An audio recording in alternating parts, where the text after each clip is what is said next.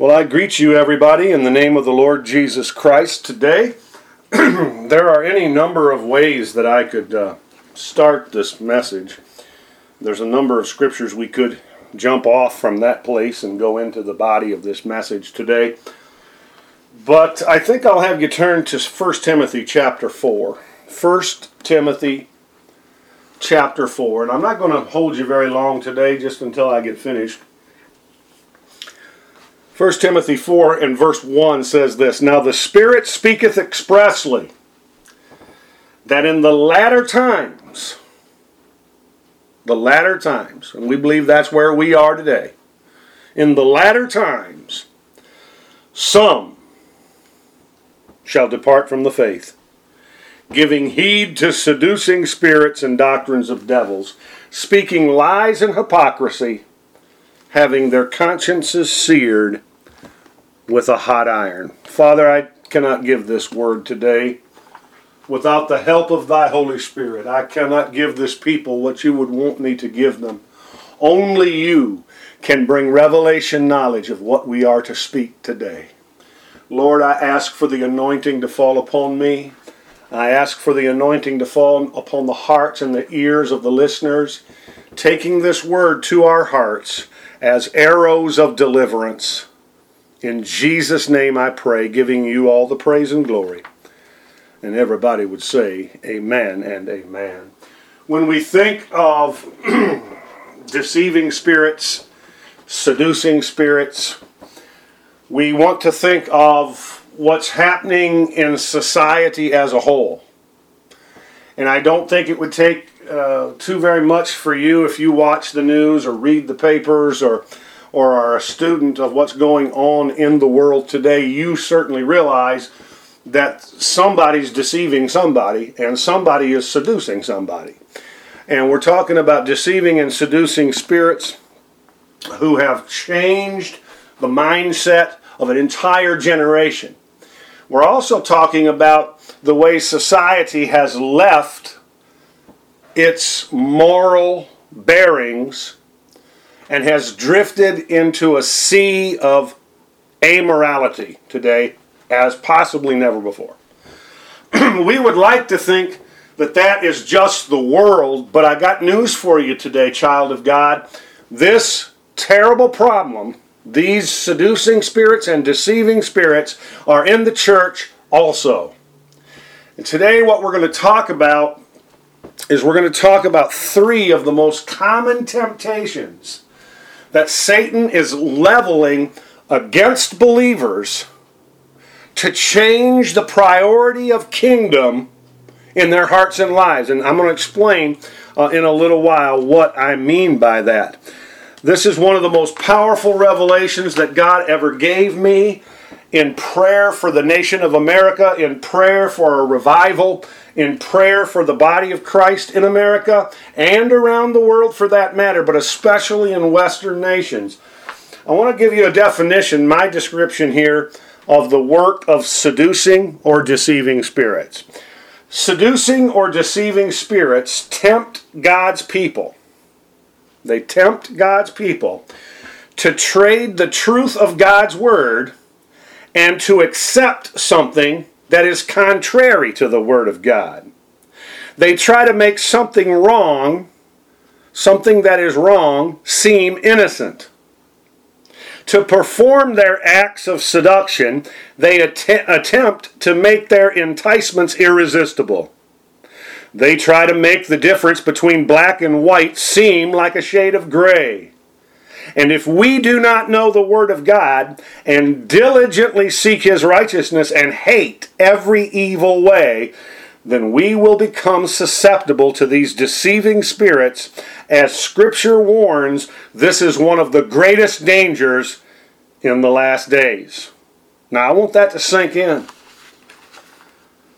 The cultural, moral battles that our nation is in It's not just a game of tiddlywinks. It's not just another thing that we're facing. It's one of the most dangerous deceptions of the last days, and it's also crept into the church. I have literally been astounded at how many Christians can vote the way they voted and not feel any prick of conscience. Remember, I read that verse to you consciences that have been seared with a hot iron as they literally vote for candidates that are pro death. They vote for candidates that will sanction the legalization of homosexual marriage. They vote for these candidates. They, they, they're Christians. They go to church. They're part of the body of Christ, but they feel no conscience over those type of votes. I want to tell you that's a dangerous thing. It never would have happened in this nation 50 years ago. It never would have happened because we still had a mooring. Now, we were starting to drift even 50 years ago. And 100 years ago, for sure, this never would have taken place, would not have even been discussed, because the Bible still held top priority in Christians' lives in America. But today, and I'm going to show you three of the temptations that Satan is using to change Christians' perspective in these last days, in this culture, in this nation that we live in, the United States of America. It's a dangerous, dangerous time. First of all, let me say that we as the church need to be praying for the church as never before in the times that we're living in. Because it is not an easy light thing that we're talking about here. Seducing spirits begin to work by putting thoughts in people's minds. They use every means available to interject these thoughts that are contrary to the teachings of God's Word. This is why when you sit down and you look at television, as, as a Christian, I'll be honest with you, I cannot afford to watch too much of secular television anymore. I really can't because you're literally bombarded with material that's designed to change the thought patterns of the individuals who are watching it. You're literally being desensitized to certain issues to where you have seen it so much, you've heard it so much, you begin to shrug it off oh, well, that's no big deal. But it is a big deal. Satan has honed his work down to a razor's edge over the last several thousands of years. I want you to look, turn with me in your Bibles to 1 John 2 15. 1 John 2 15. And I want to look at something. This actually describes the three temptations that are common to all men. It describes three aspects of the sinful nature that resides in all men.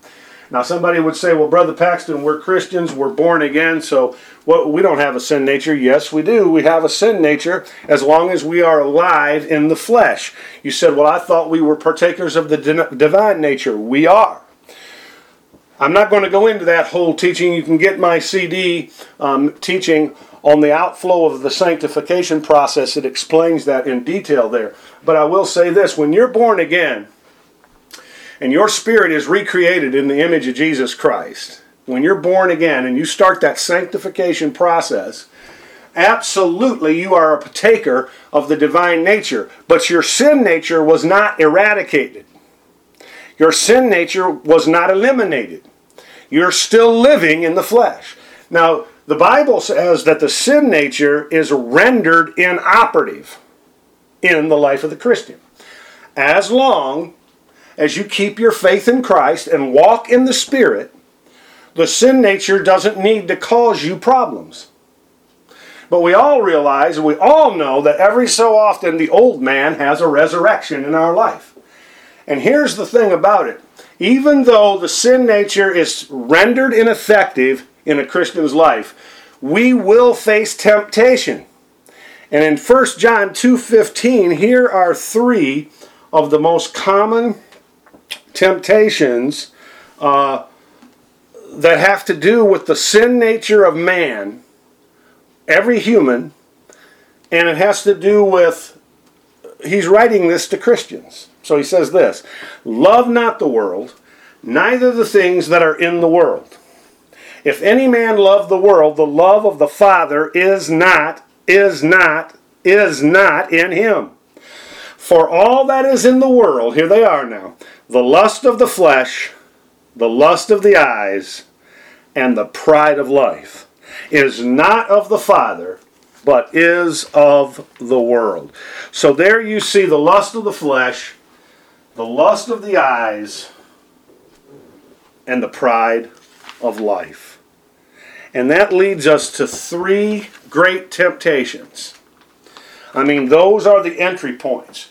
Those are the avenues that Satan tries to gain advantage of in the life of every human being, Christian or otherwise. Let's say let's say them again. The lust of the flesh, the lust of the eyes, and the pride of life. And that brings us to three powerful temptations that the enemy is using today to turn God's people from his paths. They're very seductive. Sometimes they are difficult to detect. These three temptations are number one, worldly possessions. Oh, I, you're going to love this, aren't you? Two, fear of being reviled. And three, unbelief. We're going to deal with all three of these briefly as we proceed. the first temptation, uh, the acquisition of material possessions, is being used by the enemy to seduce our natural desires so that you and I will begin to overcommit our time and our money to obtain things that we either shouldn't or can't afford. We live in a culture today that has the ability to produce many material things, more than any time in the history of mankind. We also have the professional means to advertise, promote, and sell the products that our society can produce. This, along with the communication media, to deliver the advertising has created an atmosphere of emotional mind control that is often irresistible to the consumer.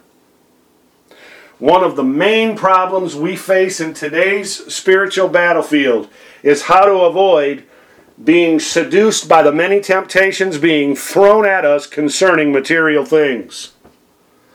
These temptations have changed the course of man's response and commitment to the many material things that are available in the world today. The economic indebtedness of this nation is a prime example. We have been seduced into an economic whirlwind of buying and selling that is unprecedented. Our growing debt is destroying the economic structure of our society few people even bother to pay attention to the fact that we are being seduced into an economic storm, the effects of which are going to stagger our imaginations. It concerned Jesus very much, and he warned us about the buying and the selling in the last days. I want you to notice that when in the days of Noah, turn with me right over, let's see if I can find it real quick, to St. Matthew's Gospel. Matthew 24. Turn to Matthew 24. When Jesus was talking about the last days, and he compared them to the days of Noah, let's see what he said here. Let's see what he said. Matthew 24, verse 36. We'll, well, we'll start in 35. Heaven and earth shall pass away, but my words shall not pass away.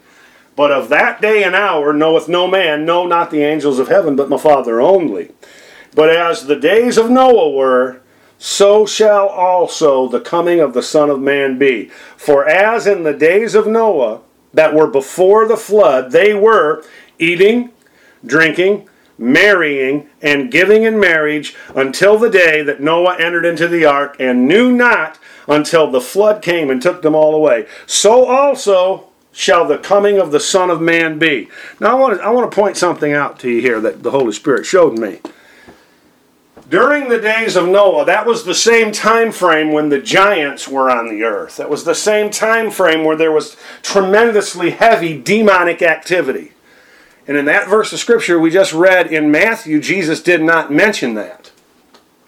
Also, during that time, it was the time of the homosexual abominations that were being committed in the world of that day, and Jesus doesn't mention that. It's a, it's a certain fact that there were many, many sins that were prevalent in the days of Noah. But Jesus focused in on one specific point that he wanted to make in this verse of Scripture. And that point was is that everybody was so taken up and so caught up in the everyday affairs of life. They were so committed to, ma- to making that living. They were so committed to what they wanted to do, to what their goals were, that they failed to recognize the signs of the times.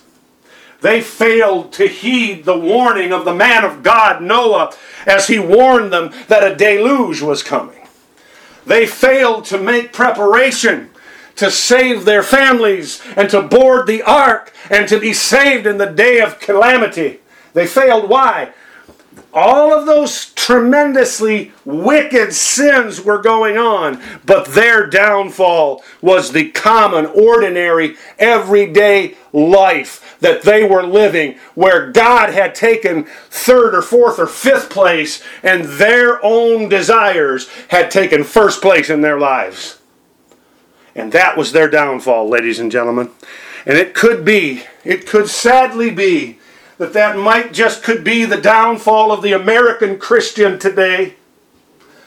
It breaks my heart to say it, but say it I must. It's, it's, it could be our downfall in this nation today.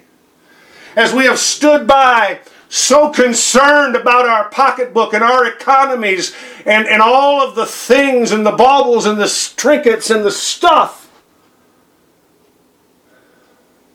We have allowed laws to get passed we have, we have been lulled to sleep by the cares of this life that have inundated our thinking, taken up our time, wasted our energy when Jesus said, Seek ye first the kingdom of God and his righteousness, and all those things will be added to you.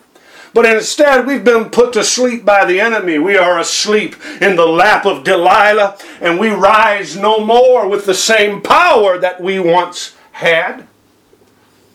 And as we sleep, as we sleep, laws get passed that have undermined the foundation of the United States of America. And a sleepy, drowsy church says little to nothing. But thanks be to God, I believe God is raising up a remnant in this hour. A remnant that will begin once again to call out to Him, to appeal to heaven in prayer, to bombard the gates of glory, to approach the throne of Almighty God with repentance in our hearts and with victory on our lips, uh, as God will reach out once again and stir up a revival in the United States of America.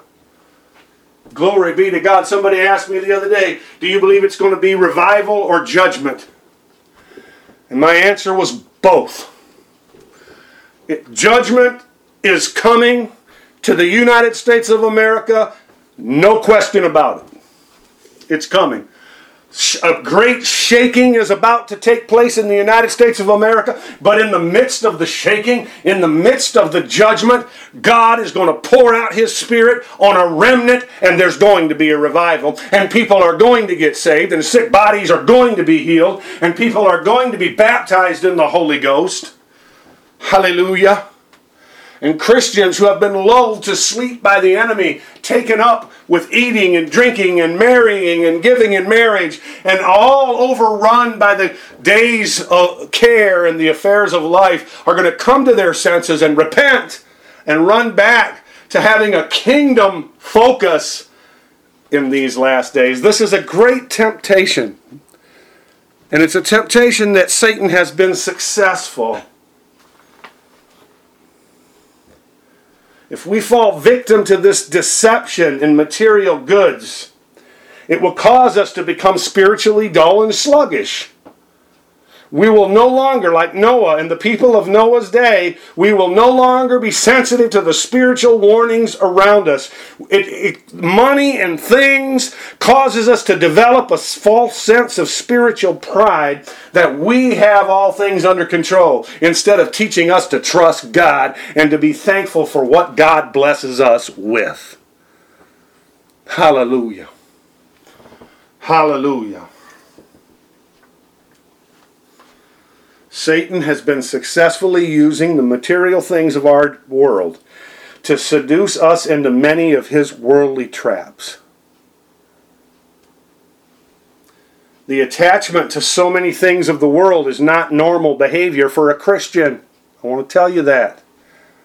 I tried to illustrate it briefly a moment ago. Jesus said, Seek ye first the kingdom of God and His righteousness, and then all these things that you need will be added to you. Normal for the Christian is not to be preoccupied with the daily life, normal for the Christian is I can't wait to get to that prayer altar. I can't wait to hear what the Holy Ghost is saying. I can't wait to get to church. I can't wait to pray with my wife. I can't wait to teach my children of the ways of the Lord. Normal for a Christian is putting the kingdom first and all else after it. Glory to God. Glory to God. Now, it is no longer just a question of food, drink, clothing, and shelter. Now we are encountering the work of demons as they attempt to lure us into the very ways of this world system. Many Christians have become so attracted and so indebted to material possessions in our society, they have little time or funds left for the work of the Lord. Now, listen, let me be clear about this. I am not speaking against God's blessings because we all know God is a blesser and God loves to bless his children. I'm going to tell you something right now. I believe in prosperity. I believe that God wants to prosper you and God wants to bless you so that you can take and establish his kingdom wherever you go. I believe that the blessings of the Lord maketh rich and he addeth no sorrow to them. I believe in all of that. I don't believe it should be our focus in the realm of things. It always needs to stay in the realm of kingdom. No, God is not opposed to you or I as believers having things. God's not opposed to that. You've heard it many times as a cliche God is opposed to things having me and things having you. He wants our heart. He wants all of our heart. He wants the best of our time.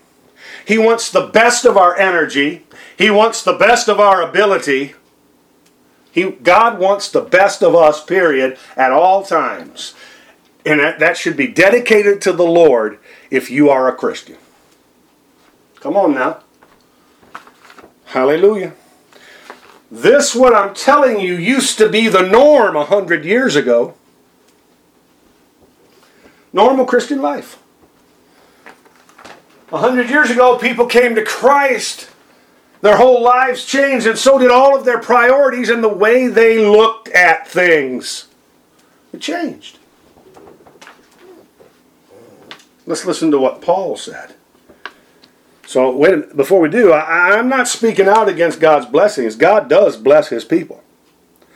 The Bible does, however, teach us to keep our lives free from the love of money and to be content with what we have, whether it's much or little. Paul said this Paul said, I have learned to be content, whatever the circumstances.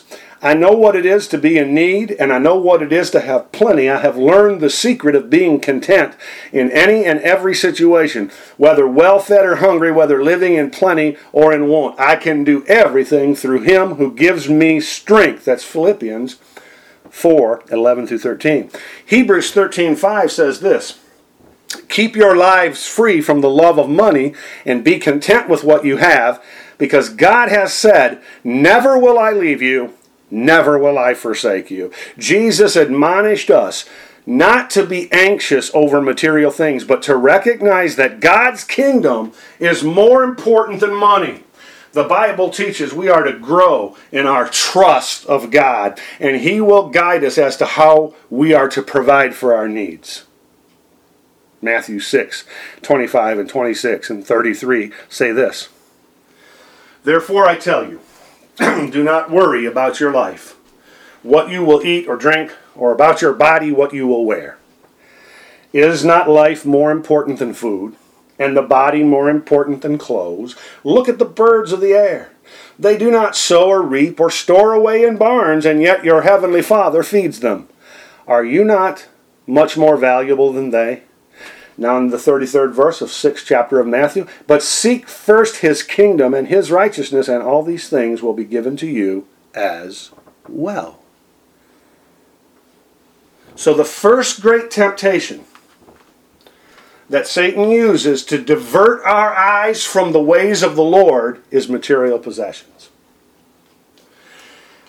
If material possessions can have the first place in our vision, then we're in trouble. If it takes the place of God as first place in our lives, then we're in trouble. The second great temptation the enemy is using in America today is to get us to be overly concerned about what people may think of us. We want to avoid being reviled. And that word revile means to discredit, to dishonor, to berate, to put down, to make fun of, to ridicule, or to reject. The enemy has seduced Christians today with a fear of standing up against the sins of the world, worried about being reviled. So we have sat idly by and done little to prevent the biblical standards in our society from deteriorating. We are too concerned with our credibility in the eyes of the world. And I want to stop there and I want to say this. I don't know how many times I have sat and I have listened at leadership. And I've been in leadership in the church for 35 years now. And I, I know a little bit about it. And I've sat and I've listened to these people try to figure out ways to become acceptable to society so that everybody would want to come to their church. I've sat and I've watched as they've compromised biblical standard after biblical standard because we don't want to offend anybody. We want numbers to come here. If we get them here, we can preach to them. Yes, but you're not preaching anything. You're preaching a watered down mixture of psychology and the Word. You're not preaching the true, unadulterated Word of God if you're not taking a stand against what the Word of God calls sin. And I got to say this to you today. And this is a little bit heavy, a little bit strong. I'm not overly concerned with who comes or who doesn't come. I just need to have a word for those who do come. I can't worry about offending society. If they don't want to come, they don't want to come. If they don't come to Christ, they will die lost. And my heart must not, and my ministry must not water down the truth of that message in order to get them into a room and form some kind of a Christian club where no gospel is ever preached. Ladies and gentlemen, we need to preach the truth of the gospel just like Finney preached it, just like Moody preached it, just like Wesley preached it, just like the Apostle Paul preached it, just like Jesus gave it. We need to preach the gospel. Sin is still sin. And if it offends the community, it offends them. If they don't come, they don't come. But somebody will come, and whoever does come needs to hear the true gospel and get saved. The amen goes right there. They need to hear the true gospel and get saved. Hallelujah. Stop worrying about whether or not you're reviled. Just like in the days of Noah, so often we do not want to openly take a stand against sin. We would rather, it seems, just attend to the personal affairs of our life and not be bothered. Now, that's how temptation 1 and temptation 2 dovetails and works together. It's an attack of the enemy, folks. Hallelujah. I'd rather be like Noah. Not like the, the people that were in his day. I'd rather be like Noah, who took a stand. And because he took a stand, he was able to save his family from the coming storms of judgment. Glory be to God. In the last generation, our society has changed dramatically.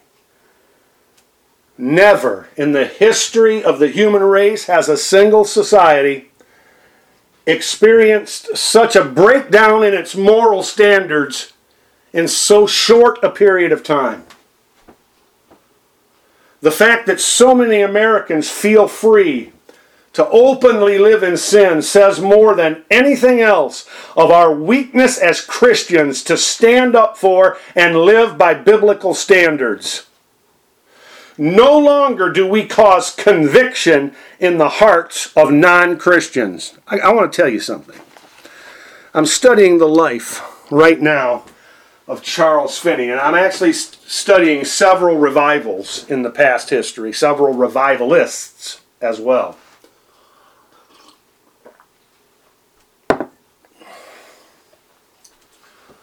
There were times when Finney would preach and men would be so shaken and smitten with the convicting power of the Holy Ghost. There were times when Jonathan Edwards would preach, and men would begin to shake and fall to the ground, smitten by the power of God. We seem to have lost that in today's preaching of, you're okay, I'm okay, you're all that. Oh, it's your best life now. I got news for you, sir. The best life is the heavenly life. The treasure that we need to be laying up for ourselves is the treasure that's found in heaven.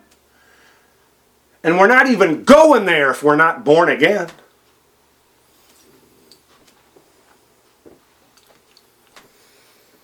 We no longer cause conviction by the way we live our lives, by the message that we preach, and so many. Not not everybody, not everybody. How many knows today that God always has a remnant? Glory be to God. I'm part of that remnant. I believe many of you are part of that remnant, or you probably wouldn't be listening to me. And we wouldn't be listening to some of the great preachers and teachers that we are listening to, to today that are calling this nation to repent. And that's the only hope for America is that America would repent.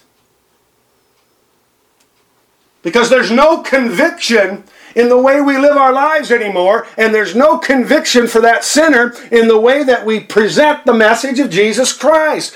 Listen, it's not just all about you, it's about the glory of God. Jesus died to save sinners. It dishonors him terribly when we don't tell men that they are sinners and present his grace to them so that they might be saved. But we're afraid. It's two things there, see? We're taken up with our own affairs, number one. And secondly, we're afraid to be mocked. We're afraid to be criticized. We're afraid to be persecuted. But I got news for you. Persecution is coming to the United States of America, church. You better get ready. You better wake up. Persecution is coming.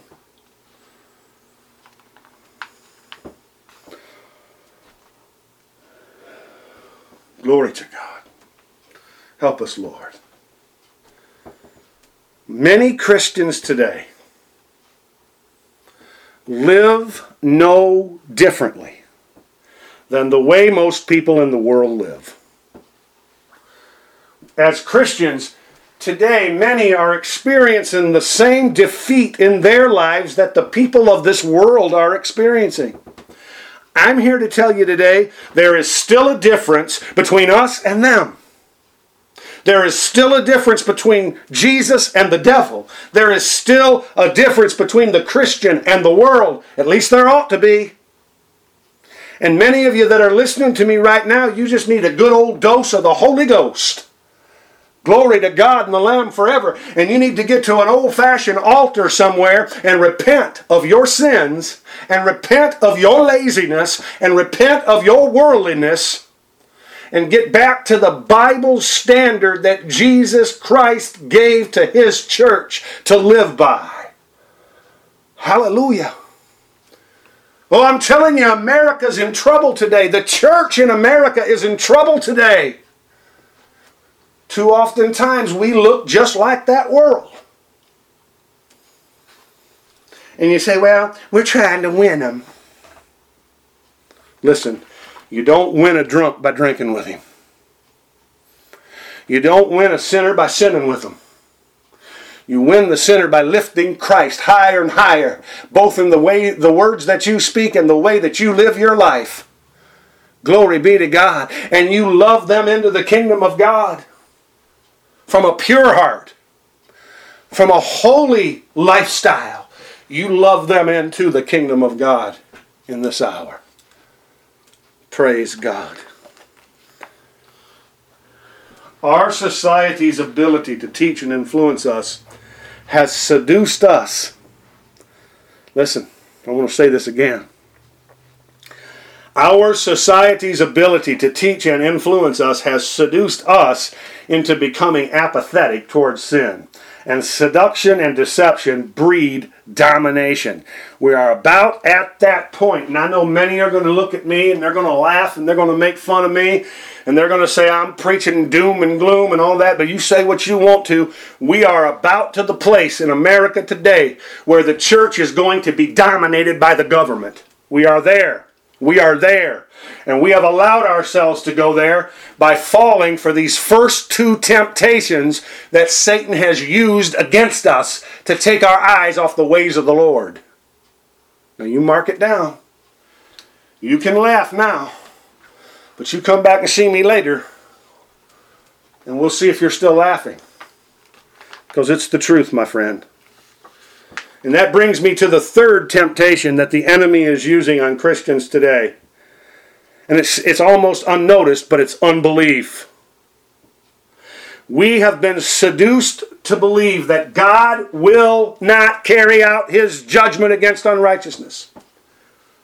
We are told by many preachers uh, in, in many pulpits of the land today that God's not going to judge us, God's going to just give us riches. That is a lie. We have been seduced by unbelief. We have relegated the faith life to using faith to get stuff until we don't even know what real faith is anymore. and so now, when God says, if a society does this, I'm going to judge them, we don't believe He's going to do it. That's unbelief. We don't have proper faith, see? Because our eyes are on something else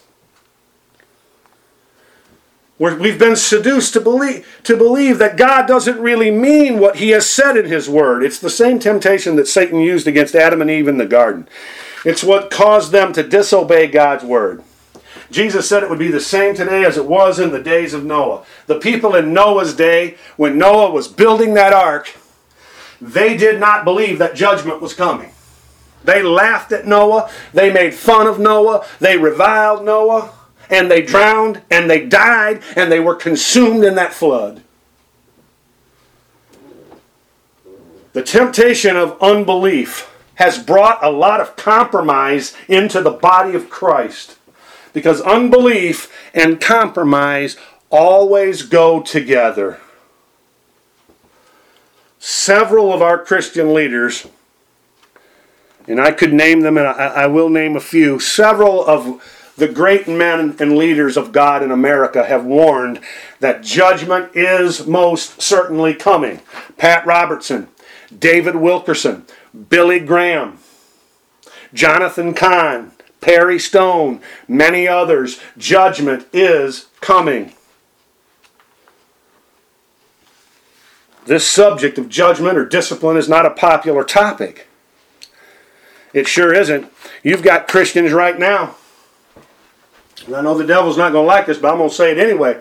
You've got Christians right now in local churches that want to go into ministry that feel that they shouldn't have to prove themselves to anybody. That's a lie from the devil. You need to shut up, get under your authority, prove yourself to that authority, work the work that God gives you to do until God lifts you up and elevates you and stop trying to elevate yourself.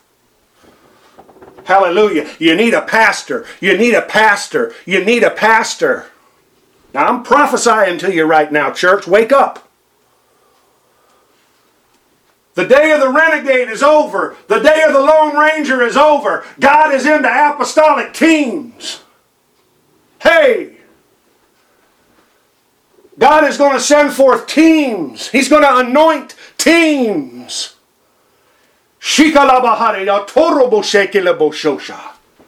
God's going to do this as a sovereign work to combat these three satanic temptations that we are talking about today. You've heard the old statement, Lester Sumrall used to say it all the time the first banana that leaves the bunch is the one that gets peeled. Listen, you need to find your tribe and you need to run with the pack and you need to get in there and, and accept the authority God has placed over you in the Lord.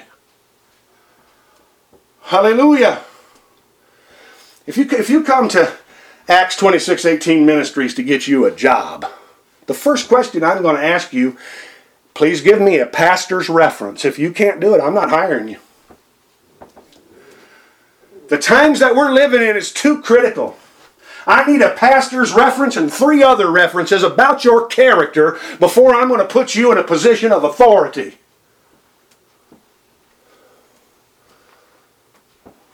Oh, Lord, you're meddling now, brother. You're mighty right I'm meddling. The devil's been meddling. The devil's been tearing up churches. The devil's been causing these little rebels to get up and split churches and tear pastors' hearts out. You're mighty right I'm going to meddle. We're going to put down this false Absalom spirit that has crept into the church. We're going to put it down. We're going to cast it out in Jesus' name. And we're going to see the anointing start flowing through our congregations once again and through our lives as believers. And when we walk into a room, sinners will be convicted by our very presence when we get anointed once again. Hallelujah. That's what I'm talking about. Now let me get back on course. Let me get back on course. I've got to hurry. I've got to hurry. I've got to hurry. Unbelief and compromise goes together. Judgment and discipline is not a popular topic. However, I want to tell you something. We are all accountable for the way we live our lives. We are accountable for the way we run our ministries. We are accountable for the way we divide the word of truth. We need to rightly divide it. Uh, we are accountable we are going to be held and, and give account for our lives as Christians. We're going to be brought into judgment as Christians at the judgment seat of Christ. No, we're not going to lose our salvation, but we may lose rewards. We need to have a pure heart before Jesus today. We need to do things from a pure motive today. If you're doing things from a pure motive, you have no problem having it inspected. You have no problem for the safeguards that Jesus has put for his body in place. Hallelujah. Oh God, clear our motives. Oh God, clear our hearts and consciences from any offense today, God. For judgment will come. The Bible says if judgment begins with the house of God, and it does. If judgment first begins at the house of God, what shall the end be of those who believe not the gospel of Jesus Christ? And I believe that as a, as a Christian, I believe we're going to face a stricter judgment if our lives don't reflect Christ in such a way that the unbelievers can become converted.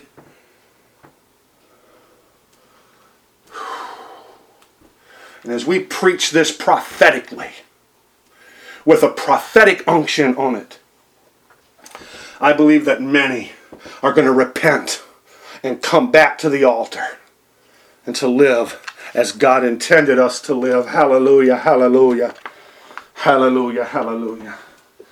Now listen, listen to what the Bible says in Hebrews 12 6. It says, The Lord disciplines those he loves.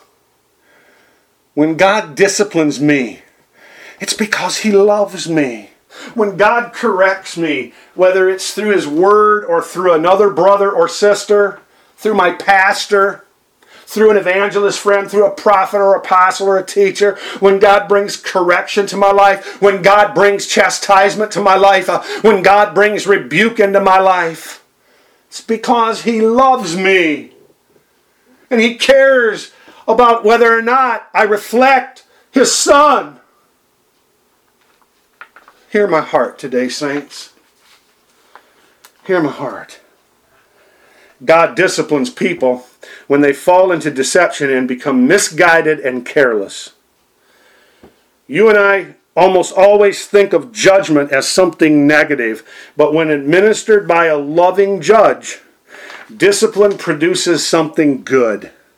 A loving disciplinarian places the overall well being of those in need of correction above the inner hurt and pain experienced by the one carrying out the discipline uncompromising discipline, and sacrificial love go hand in hand. I want you to think of that for a moment while I catch my breath.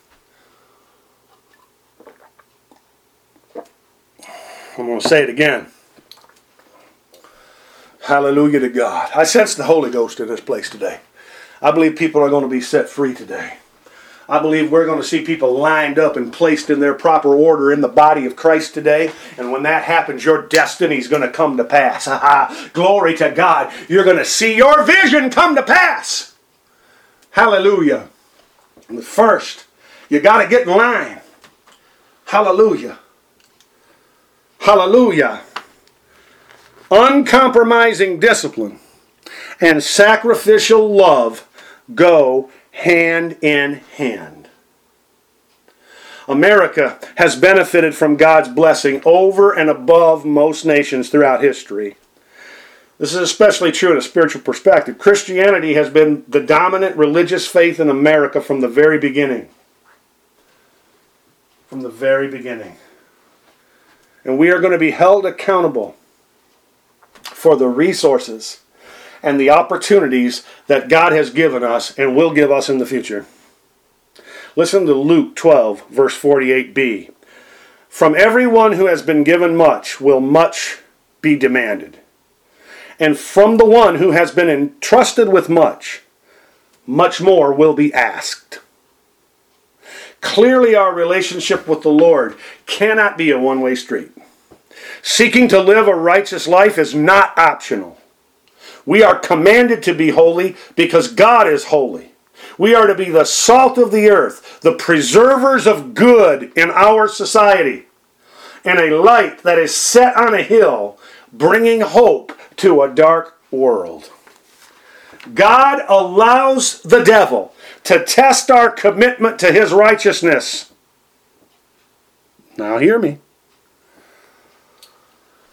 God allows Satan to test our commitment to his righteousness. Our lack of commitment to his biblical standards cannot be hidden for very long. And to be sure, the sin will become known. In this last generation, Satan and the world system have challenged our spiritual walk as never before. We have opened the door to the enemy, and he has flooded our homes with his worldly ways. The result has been a collapse of the whole moral structure of our society. With our strong Christian heritage and knowledge of God's Word, we today are without excuse.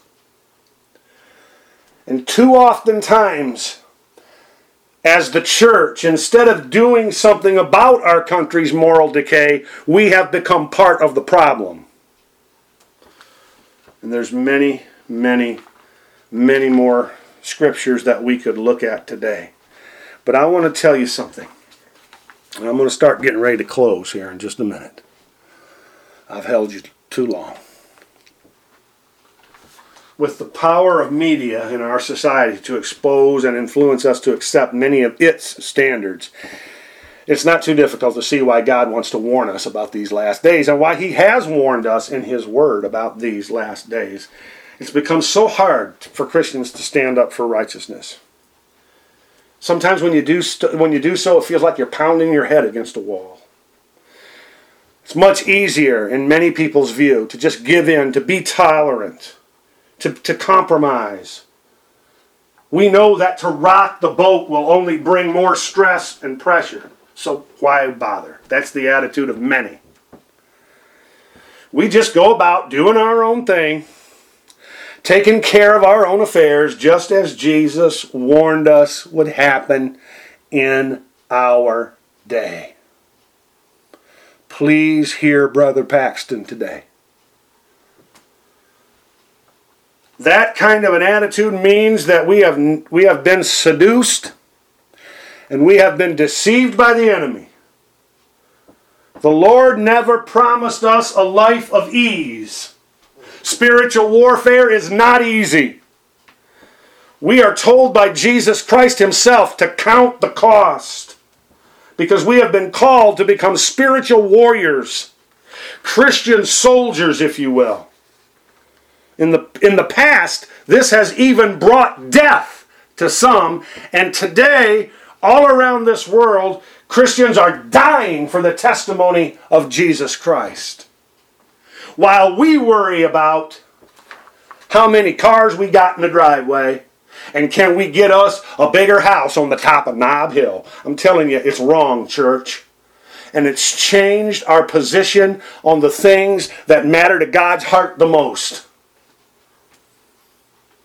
And it softened us towards the sin of our society.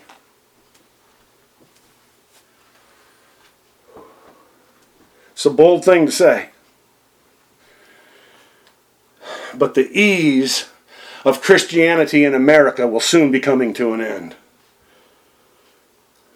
We are rapidly approaching the day when to be a biblical Christian in America will require us to make a choice.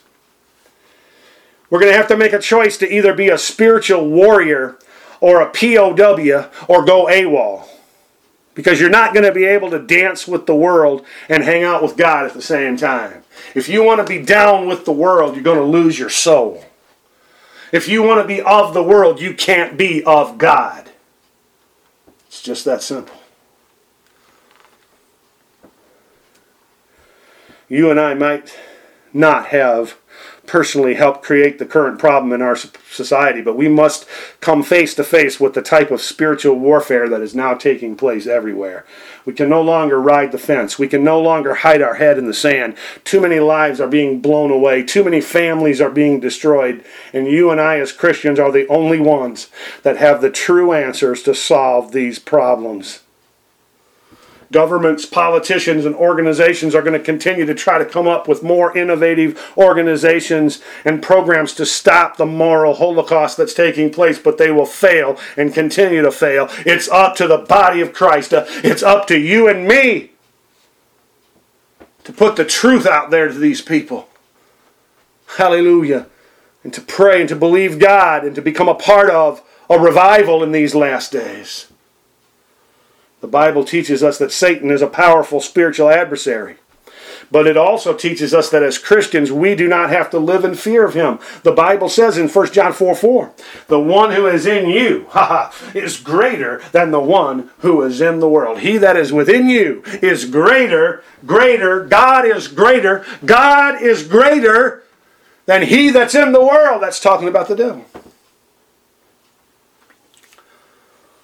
Satan can cause tremendous spiritual damage if we are not prepared to stand against him.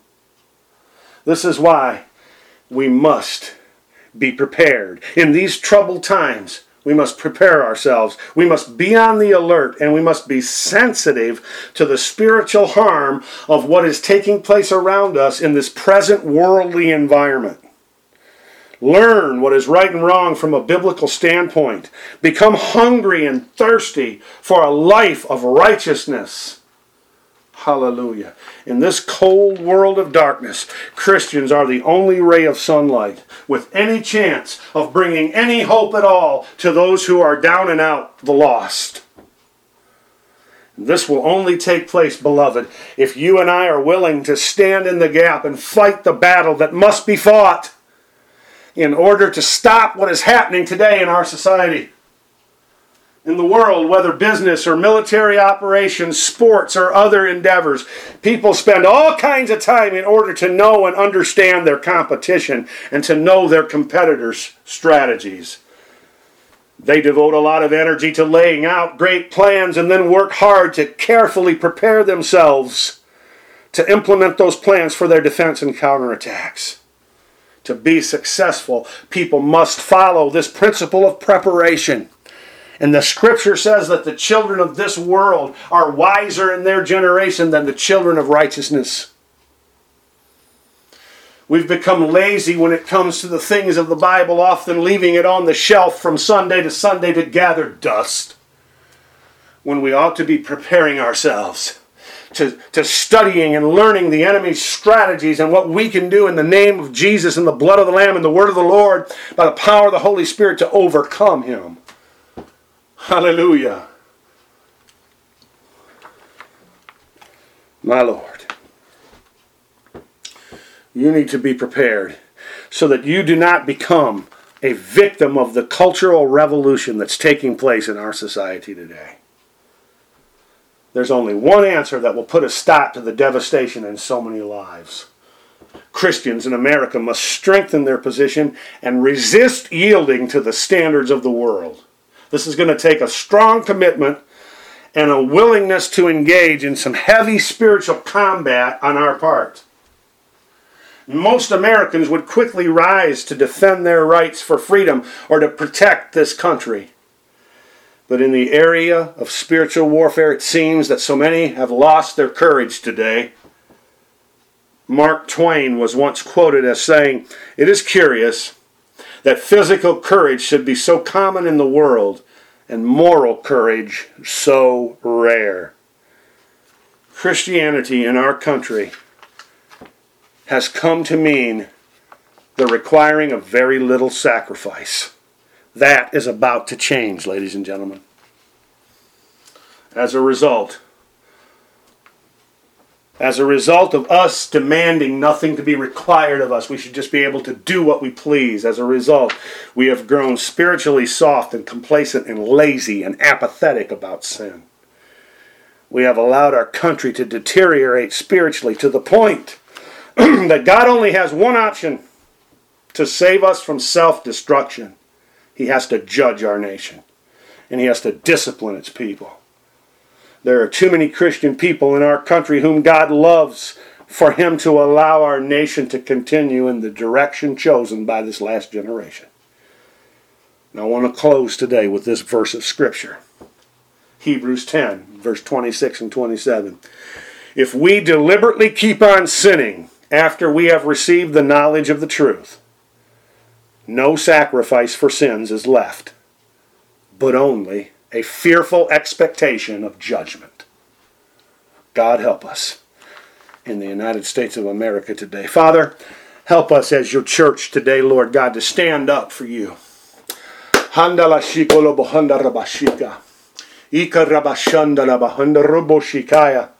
Help us today, God, to lay aside the weight and the sins that so easily beset us. Help us, Lord God, to see your viewpoint of society today and help us, God, to overcome the temptation for worldly possessions, the temptation that we fear to be reviled, and the temptation of unbelief in our own personal lives, each of us, Lord, in our own personal lives. And as we gain the victory, help us, Lord, to take your victory to others. In Jesus' name I pray. Amen and amen.